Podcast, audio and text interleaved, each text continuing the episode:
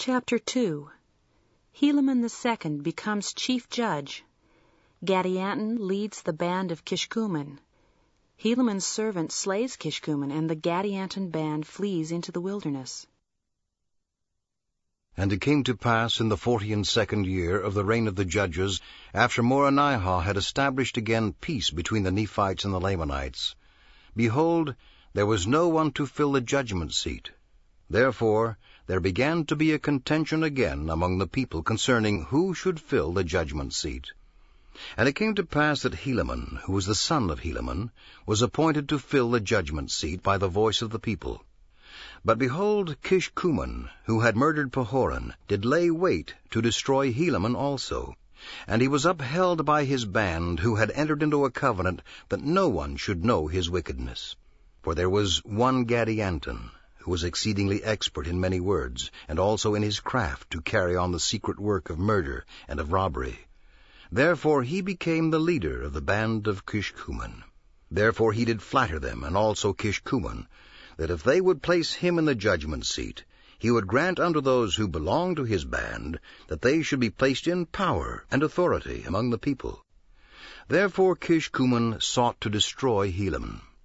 And it came to pass, as he went forth towards the judgment seat to destroy Helaman, behold, one of the servants of Helaman, having been out by night, and having obtained through disguise a knowledge of those plans which had been laid by this band to destroy Helaman. And it came to pass that he met Kishkumen, and he gave unto him a sign. Therefore Kishkumen made known unto him the object of his desire, desiring that he would conduct him to the judgment seat, that he might murder Helaman. And when the servant of Helaman had known all the heart of Kishkumen, and how that it was his object to murder, and also that it was the object of all those who belonged to his band to murder, and to rob, and to gain power. And this was their secret plan and their combination. The servant of Helaman said unto Kishkumen, Let us go forth unto the judgment seat. Now this did please Kishkumen exceedingly, for he did suppose that he should accomplish his design. But behold, the servant of Helaman, as they were going forth unto the judgment seat, did stab Kishkumen even to the heart, that he fell dead without a groan. And he ran and told Helaman all the things which he had seen and heard and done.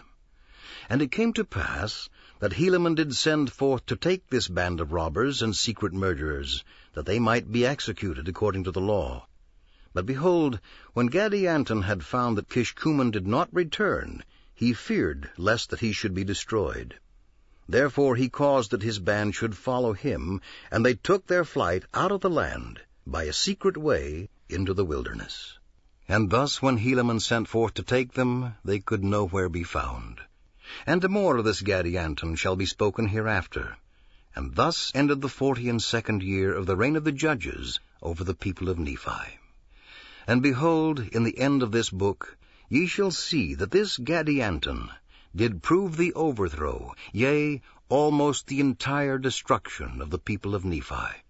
Behold, I do not mean the end of the book of Helaman, but I mean the end of the book of Nephi, from which I have taken all the account which I have written.